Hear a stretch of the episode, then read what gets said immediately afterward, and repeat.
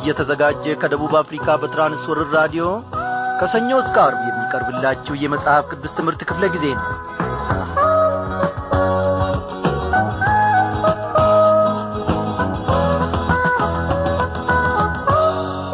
በጌታ የተወደዳችሁ ክብሯን አድማጮቼ እንደምን አመሻችሁ?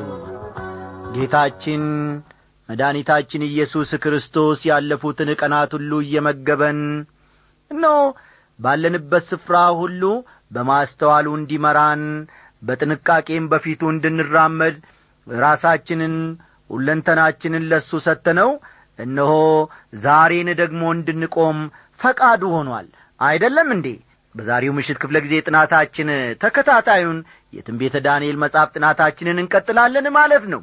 ሳምንቱን ሙሉ ያስተማረን እግዚአብሔር አምላካችንን እየባረክን ወደ ዛሬው ትምህርታችን እናልፋለን።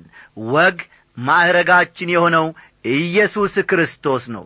ያከበረን መላ ያጣው ሕይወታችንን ከቅብዝብዝነት ሁሉ አውጥቶ እነሆ በዚህ ባማረ መልኩ በፊቱ እንድንቀርብ ያደረገን እግዚአብሔር አምላካችን ነው።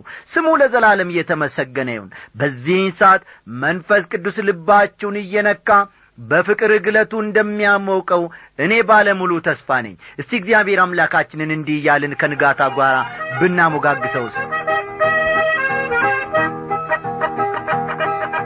ወግ ማረግ የጌታ ባንተ ተከበርኩኝ። መላ ሕይወቴ ባንተ ተከበረ። ወግ ማረግ ባንተ ተከበርኩኝ መላ ያጣው ሕይወቴ ባንተ ተከበረ ልክስክስ ሕይወቴ ላንተ የማይረባ ተከበረ ዛሬ ላንቷ ለአባባ ለሞቴ ታጨ ሕይወት ነበረ ውሳኔ ወግ ማረግ አገኘ ተከበረ ይሄ ወግ ማረግ የጌታ ባንተ ተከበርኩኝ መላ ያጣው ሕይወቴ ባንተ ተከበረ ወግ ማረግ የጌታ ባንተ ተከበርኩኝ መላ ያጣው ሕይወቴ ባንተ ተከበረ የሌለው ማበል የሞላበት ጎስቋላው ሕይወቴ ይሄው አለፈለት። ጭብጤ የማይሞላ ተስፋ ተሸካሚ ወግ አግኝቶ ጌታ ያከበረ ወግ ማረግ የጌታ ባንተ ተከበርኩ መላ ሕይወቴ ባንተ ተከበረ። ወግ ማረግ የጌታ ባንተ ተከበርኩ። መላ ያጣው ሕይወቴ ባንተ ተከበረ። ወዳጆቼ ይህ እውነት አይደለምን? ኢየሱስ ክርስቶስ አክብሮናል። ኢየሱስ ክርስቶስ ወግ ማዕረጋችን ሆኗል። እኛ በሰው ፊት ዐይን ውስጥ የማንገባ ሰዎች ነበርን። በሰው ፊት ስንታይ እነሆ ከምንም የማንቈጠር ሰዎች ነበርን። እግዚአብሔር ግን አክብሮናል። ሃሌሉያ! ዛሬ የቆምንባት ምድር ዛሬ ደግሞ የምንመላለስባት ምድር የተከበረች የተፈራች እንድትሆን በእኛ በኩል እግዚአብሔር እንዲህ አድርጎ ሰርቶአታል እኛ በወጣንበት ስፍራ በረከት ይኖራል። እኛ በገባንበት ስፍራ በረከት ይኖራል ወዳጆቼ ይህን ዐይነት ሕይወት እንድንለማመድ ያደረገን እግዚአብሔር አምላካችን ነው። ከራሳችን እጥረት አይደለም ከትምህርታችንና ከእውቀታችንም ብዛት የተነሳም አይደለም። እግዚአብሔር ይህንን አደረገ። እናመስግነው እስቲ። አቤቱ አምላካችን ሆይ ነፍሳችን በዚህ ሰዓት በአንተ እጅግ ደስ ትሰኛለች። እኖ ጌታችን ሆይ እኖ በገባንበት ቤት ሁሉ ሰላም ሙሉ ነው። እግዚአብሔር አምላኬ ባለፍንበት መንገድ ሁሉ ሰላምህ ብዙ ነው። አንተ ከእኛ ጋር ስላለ ምንም ነገር አንፈራም። ይዘን የምንራመደው የዘላለሙን ጌታ አንተን ስለሆነ እግዚአብሔር አምላካችን ሆይ እጅግ ደስ ይለናል። ማትረፊያችን ማጌጫችን መኩሪያችን ሆነሃልና ክበር ተመስገን። ቅብዝብዝነታችን ጠፋ። አቤቱ አምላኬ ሆይ ሌሊት እንኳን አልጋችን ውስጥ ገብተን ተኝተን በመኝታ ስፍራችን በማረፊያ ስፍራችን ጸጥ ለጥ ብለን እያለ ስንታወቅ ስንረበሽ ስንጨነቅ ስንደምር ስንቀንስ የምንኖረው ኑሮ አበቃ። በአንተ ሁሉ ነገር አራት ነጥብ አግኝቷል። በአንተ ሁሉ ነገር መደምደሚያ መቋጫ አግኝቷል። እግዚአብሔር ሆይ ለዘላለም ክበር ተመስገን። ጌታችን ሆይ አንተን የምናመሰግንበት ሌላ ቋንቋ ቢኖረን ከዚህም የበለጠ ቃላት ቢኖረን አንተን ባከበርን አንተን ከፍ ባደረግን ኦ ልዑል እግዚአብሔር አምላካችን ሆይ ይህ ብቻ ይበቃሃል። አንተ የልጆችን እስትንፋስ ለማድመጥ ጨካኛ አይደለም አንተ የልጆችን የምስጋና መሥዋዕት በዚህ ሰዓት ከጸባወት ለመቀበል እግዚአብሔር ወይም ቢተኛ አይደለህም። ጸሎታችን በፊትህ ስለ ከበረች መቅደስህንም ጥሳ ስለ ገባች እጅግ አድርገን እናመሰግናለን።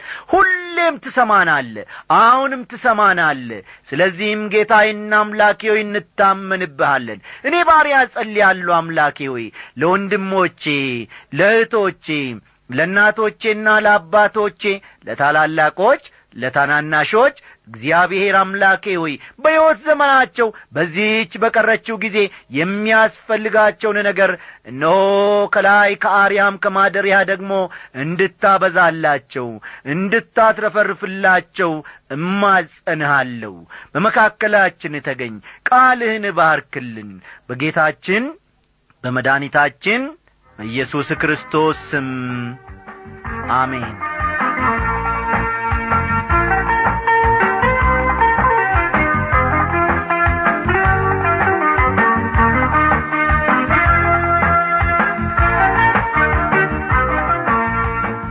ዛሬ እንግዲህ ትንቢተ ዳንኤል ምዕራፍ ስምንት ትምህርት ከፊሉን አብረን እንመለከታለን ማለት ነው።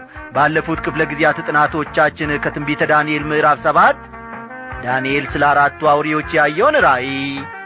የሰው ልጅ በሰማይ ደመና ታጅቦ ሲመጣውን ያየውን ራእይ። ስለ አራቱ አውሬዎች የተሰጠውን ገለጻና በመጨረሻም ላይ ስለ አራተኛው አውሬ ምንነት በስፋት መመልከታችን ታስታውሳላችሁ። አይደለም እንዴ? አው ዛሬ እንግዲህ የአውራ በጉና የፍየሉ ራእይ እንዲሁም ደግሞ ትርጉሙን ከምዕራፍ ስምንት አብረን እንመለከታለን ማለት ነው። እስቲ መጽሐፍ ቅዱሶቻችሁ እንደ ተለመደው ገለጥ ገለጥ አድርጉና ዳንኤል ምዕራፍ ስምንትን አውጡ።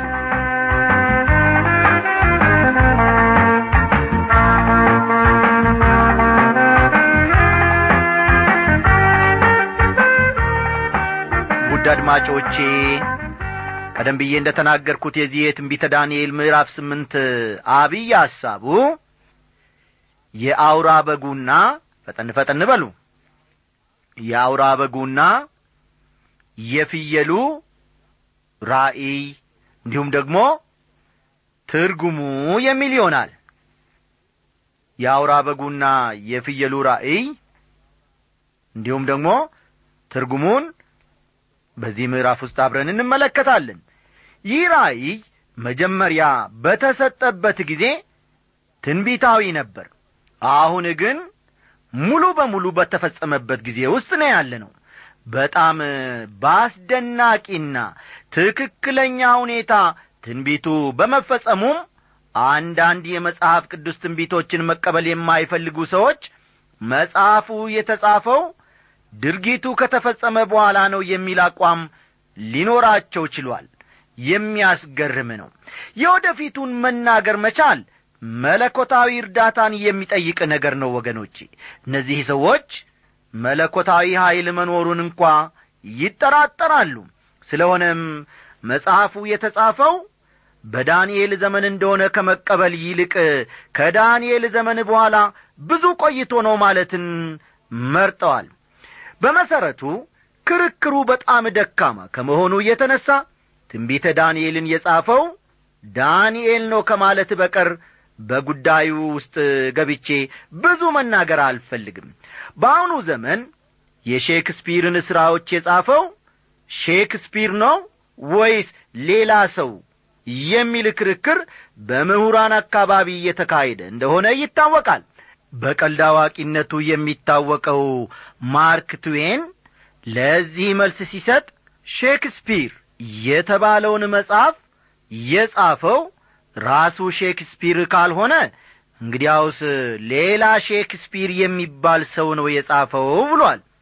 እኔ በበኩሌም ትንቢተ ዳንኤልን በስድስት መቶ ከክርስቶስ ልደት በፊት የጻፈው ዳንኤል ካልሆነ ልብ በሉልኝ ትንቢተ ዳንኤልን የጻፈው ራሱ ዳንኤል ካልሆነ እንግዲያውስ በዚያው ዘመን እየኖረ ሌላ ዳንኤል የሚባል ሰው ነው የጻፈው ማለትን እመርጣለሁ።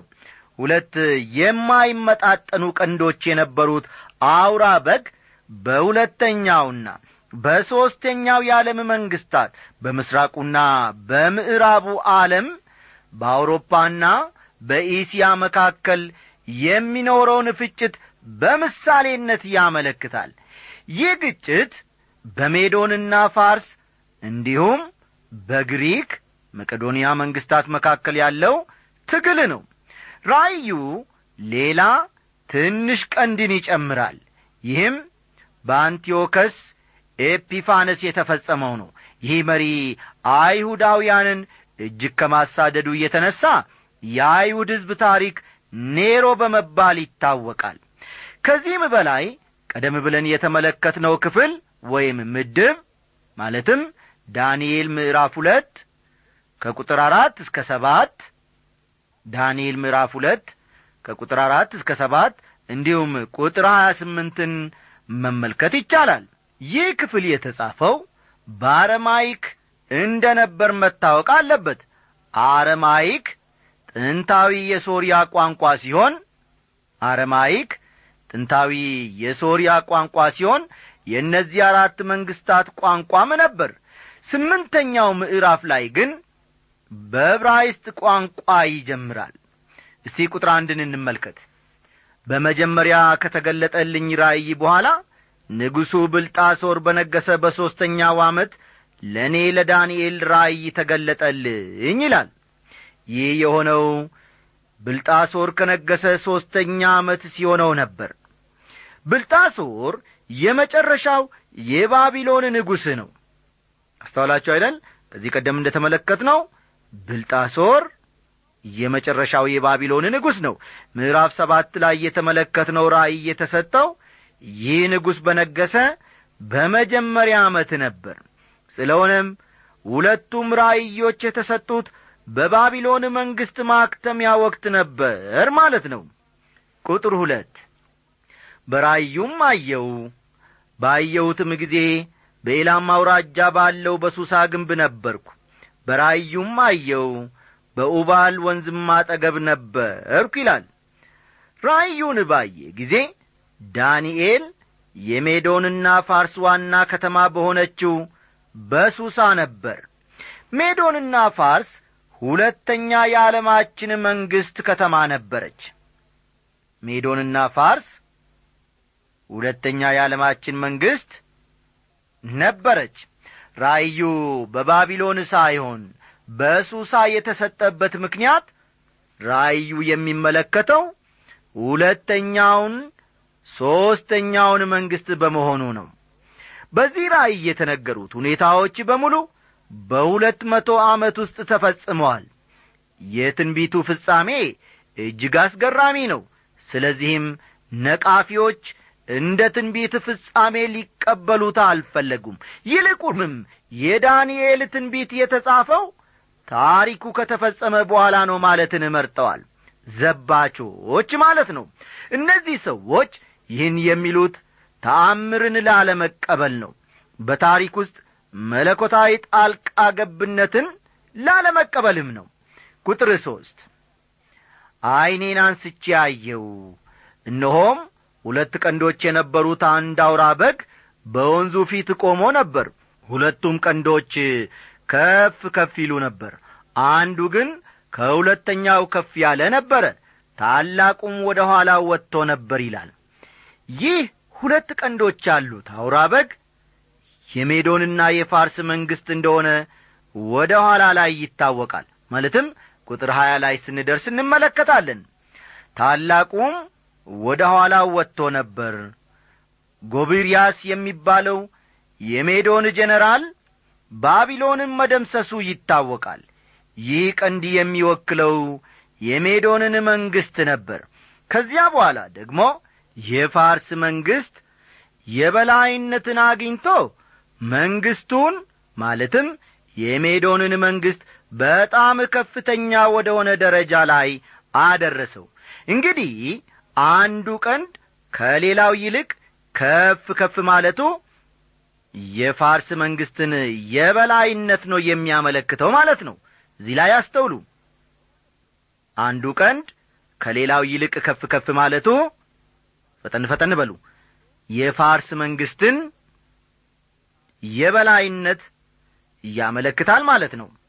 እስቲ አሁን ደሞ አለፍ ብለን ቁጥር አራትን እናንብብ አውራውም በግ ወደ ምዕራብ ወደ ሰሜንም ወደ ደቡብም በቀንዱ ሲጐሽም አየው አራዊትም ሁሉ ይቋቋሙት ዘንድ አልቻሉም። ከእጁም የሚያድን አልነበረም። እንደ ፈቃዱም አደረገ ራሱንም ታላቅ አደረገ ይላል። ቀንዱ በምዕራብ በሰሜንም በደቡብም ሲጐሽም ታይቷል። ግን በምስራቅ ያልጐሸመው ለምንድን ነው ምክንያቱም ፋርስ በስተ ምስራቅ ነበረች። ወደ ሩቅ ምስራቅ አለመሄዱን ነው የሚያመለክተው። ወደ ምስራቅ ቢዘልቅ ኖሮ ልብ በሉ ወደ ምስራቅ ቢዘልቅ ኖሮ መቆሚያው ህንድና ቻይና ይሆን ነበር። አሁን እየተመለከትን ያለ ነው በምዕራብ ሰባት ውስጥ በድብ ስለ ተመሰለው መንግሥት ነው። ልብ በሉ አሁን እየተመለከትን ያለ ነው ባለፈው ክፍለ ጊዜ በምዕራብ ሰባት ውስጥ በድብ ስለ ተመሰለውና ያጠና ነው መንግሥት ነው። ይህ መንግሥት ሁሉን ድል የማድረግ አባዜ የተጠናወተው መንግሥት ነበር። አለፍ በሉና ቁጥር አምስትን ተመልከቱ። እኔም ስመለከት እነሆ ከምዕራብ ወገን አንድ አውራ ፍየል በምድር ሁሉ ፊት ላይ ወጣ። ምድርንም አልነካም። ለፍየሉም በዐይኖቹ መካከል አንድ ታላቅ ቀንድ ነበረው ይላል። በዚህ አውራ በግ ኀይልና ችሎታ ዳንኤል እየተገረመ እያለ ከወደ ምዕራብ አንድ ኀይለኛ ቀንድና ፍጥነት ያለው ፍየል ይመጣል። ፍየሉ የሚወክለው የግሪክ መንግሥትን ነው።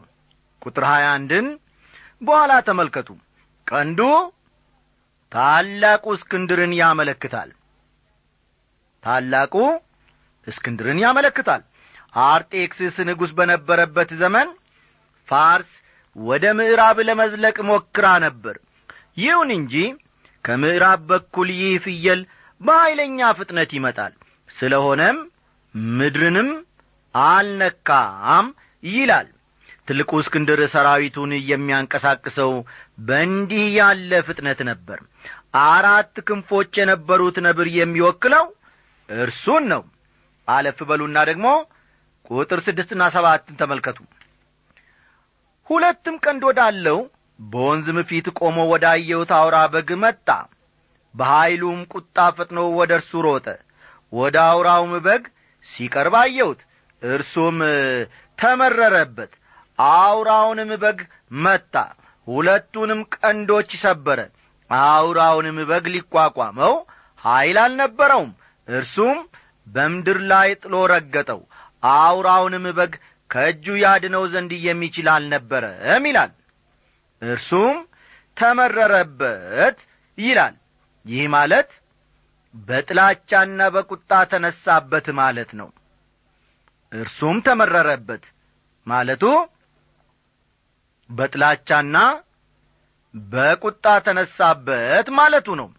ሊገለውና ሊያጠፋው ቈርጦ ወደ እርሱ ገሰገሰ። አርጤክስስ የመጨረሻው የፋርስ መንግሥት ነበር። ይህን ልብ በሉ። አርጤክስስ የመጨረሻው የፋርስ መንግሥት ነበር። ሦስት መቶ ሺህ ሰራዊትና ቤተሰባቸውን በማዝመት አውሮፓንና ግሪክን ለመቈጣጠር ሙከራ አድርጎ ነበር ግሪኮች ግን በብልጠት ከእርሱ ልቀው ተገኙ። ወደ ሜዳ ሄደው እርሱን በጦር ከመግጠም ይልቅ በአንዲት ጠባብ መተላለፊያ መሽገው ይጠብቁታል። ያን ሁሉ ሰራዊት ይዞ በዚያች ጠባብ መተላለፊያ ማለፍ እንደማይችል አስቀድመው አመዛዝነዋል ገምተዋል ወይንም ደግሞ ተረድተዋል። ስለዚህም የፋርስ ጦር በዚያ ስፍራ ድል ይሆናል ምክንያቱም በዚያ በኩል ማለፍ የሚችለው በጣም ጥቂት ጦር ብቻ ነው። ያንን ጥቂት ጦር ደግሞ ግሪኮች በቀላሉ ይደመስሱታል ማለት ነው። ይህ ምስራቁ ወደ ምዕራቡ ለመዝለቅ ያደረገው የመጨረሻ እንቅስቃሴ ነበር። ከዚያ ወዲህ ያንን የመሰለ እንቅስቃሴ ተደርጎ አያውቅም። እርግጥ ነው መሐመድ ሰዎችን አሰባስቦ በቁጥቋጦ በተሸፈነ ጥሻ በስፔን በኩል ብቅ ብሎ ነበር። ይሁን እንጂ የቻርለስ ማርቴል ጦር ቱር በሚባል ስፍራ አስቁሞታል። ቱርኮችም እንዲሁ በምስራቅ በኩል ወደ ባልካን ለመምጣት ሙከራ አድርገው ነበር። ሙከራው ግን አልተሳካላቸውም። አውራውም ፍየል ራሱን እጅግ ታላቅ አደረገ። በበረታም ጊዜ ታላቁ ቀንዱ ተሰበረ። ወደ አራቱም የሰማይ ነፋሳት የሚመለከቱ አራት ቀንዶች ከበታችሁ ወጡ ይላል። ቁጥር ስምንትን ተመልከቱ። በበረታም ጊዜ ታላቁ ቀንዱ ተሰበረ ይላል ዳንኤል። ለመሆኑ ቀንዱን የሰበረው ምንድን ነው እንደ እውነቱ ከሆነ ሰብአዊ ኀይል የሚሰብረው ዐይነት አልነበረም። ወደ ሥልጣን በወጣበት ጊዜ ዓለም በትልቁ እስክንድር ጫማ ስር ወድቆ እንደ ነበር ተናግሯል ወይም ደግሞ ተነግሮናል እስክንድር በወቅቱ የነበረውን ዓለም ከቁጥጥሩ ሥራ አድርጓል። አፈ ታሪክ እንደሚነግረን ከእንግዲህ ወዲህ ውጊያ የሚገጥመው ጦር ባለመኖሩ ስቅስቅ ብሎ አልቅሷል። ይሁን እንጂ ሌሊቱን ሲጠጣ አድሮ በሰላሳ ሁለት ዓመቱ በባቢሎን በድንገት ይሞታል። በበረታም ጊዜ ታላቁ ቀንዱ ተሰበረ የሚለው ይህን ነው የሚያመለክተው። ባቢሎን ሜዶን ፋርስና ግሪክ ወይም መቄዶንያ በመጠጥ ወዳድነታቸው ነበር የወደቁት። አገራችንም ብትሆን ወገኖቼ ከዚህ አደገኛ ጠንቅ መጠንቀቅ ይኖርባታል። ከአልኮል ጥፋት እንጂ ልማት አይገኝም። ታላቁ እስክንድር የወደቀው በአልኮል ነበር። ዓለምን ተቈጣጠረ ራሱን ግን መቈጣጠር አልቻለም። አራት ቀንዶች ከበታችሁ ወጡ የሚለው ከእስክንድር ሞት በኋላ መንግስቱ በአራት ጀነራሎቹ መከፈሉን ወይም መከፋፈሉን ለማመልከት ነው። ፈጠን ፈጠን በሉ። አራት ቀንዶች ከበታችሁ ወጡ የሚለው ከእስክንድር በኋላ ከእስክንድር ሞት በኋላ መንግስቱ በአራት ጀነራሎቹ መከፋፈሉን ለማመልከት ነው። ዳንኤል ሰባት ላይ አራት ራሶች ያሉት ነበር የሚለውም ከዚሁ ጋር ተመሳሳይ ነው። እስቲ አሁን ደግሞ አለፍ ብለን ቁጥር ዘጠኝን እንመልከት። ከእነርሱም ከአንደኛው አንድ ታናሽ ቀንድ ወጣ። ወደ ደቡብም ወደ ምስራቅም ወደ መልካሚቱም ምድር እጅግ ከፍ አለ ይላል። መልካሚቱ ምድር የተባለችው እስራኤል ናት። እዚህ ላይ የምናየው ትንሹ ቀንድ ምዕራፍ ሰባት ላይ ከተመለከትነው ጋር አንድ አይደለም። ባለፈው ምዕራፍ የተመለከትነው ቀንድ ከአራተኛው መንግሥት ነበር የወጣው። እዚህ ላይ የምንመለከተው ግን ከሦስተኛው መንግሥት ሲወጣ ነው የምንመለከተው። ይህ ትንሽ ቀንድ በታሪክ የታየ እውነታ ሲሆን ምዕራፍ ሰባት ውስጥ ያለው ግን ወደ ፊት የሚገለጽ ትንቢት ነው። አሁን እየተመለከትን ያለው ቀንድ የወጣው ከሶርያ ነው። ልብ በሉ። አሁን እየተመለከትን ያለነው ቀንድ የወጣው ከሶርያ ነው። ይህ ቀንድ የሚወክለው አንቲዮከስ ኤፒፋነስን ነው። አንዳንድ ታሪክ ጸሐፊዎች ይህን ሰው እብዱ ወይም ወፈፌው በማለት ይጠሩታል። አንቲዮከስ ሥልጣን ያዘው አንድ መቶ ሰባ አምስት ዓመት ዓለም ከክርስቶስ ልደት በፊት ሲሆን አንቲዮከስ ሥልጣን ያዘው በአንድ መቶ ሰባ አምስት ዓመት ዓለም ከክርስቶስ ልደት በፊት ሲሆን ኢየሩሳሌምን አጥቅቷታል። የመቃባውያንን እንቅስቃሴ የተነሳውም እርሱን ከአገር ለማስወጣት ነበር። እጅግ ሲበዛ ጸረ ሴማዊ በመሆኑ አይሁዳውያንን ከምድረ ገጽ ለማጥፋት ሙከራ አድርጎ ነበር። በኢየሩሳሌም በነበረው ቤተ መቅደስ ቅድስተ ቅዱሳን ውስጥ የጁፒተርን ምስል አኖረ። የተቀደሱ ንዋይ ቅዱሳትንም በአሳማ ደም አረከሰ። ይህም የመጀመሪያው የጥፋት ርኩሰት ነው። አስተዋላችሁ አይደል? ይህ ሰው በኢየሩሳሌም በነበረው ቤተ መቅደስ ቅድስተ ቅዱሳን ውስጥ የጁፒተርን ምስል አኖረ። የተቀደሱ ንዋይ ቅዱሳትንም በአሳማ ደም አረከሰ። ይህም የመጀመሪያው የጥፋት ርኩሰት ነው። ቁጥር አስር እስከ ሰማይም ሰራዊት ድረስ ከፍ አለ። ከሰራዊትና ከከዋክብት ማያሌዎችን ወደ ምድር ጣለ ረገጣቸውም ይላል።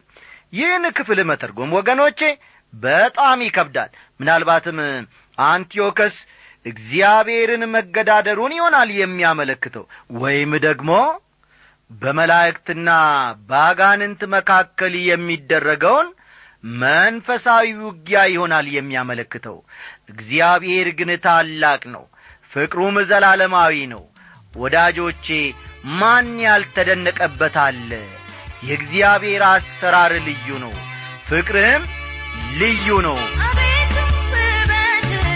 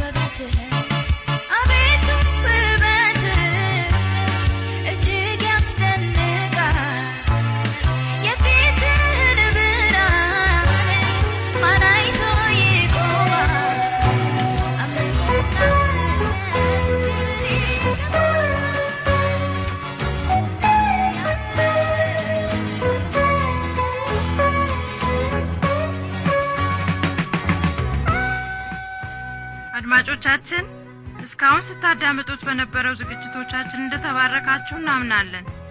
አስተያየት ወይም ጥያቄ ካላችሁ ለመጽሐፍ ቅዱስ በራዲዮ ዝግጅት ክፍል የመልእክት ሳጥን ቁጥር 1366 አዲስ አበባ ብላችሁ ብትጽፉልን ይደርሰናል። በሚቀጥለው ክፍለ ጊዜ በተመሳሳይ ዝግጅት እንደምንገናኝ ተስፋ እናደርጋለን። እስከዚያው ደናደሩ ጌታ በነገር ሁሉ አብዝቶ ይባርካችሁ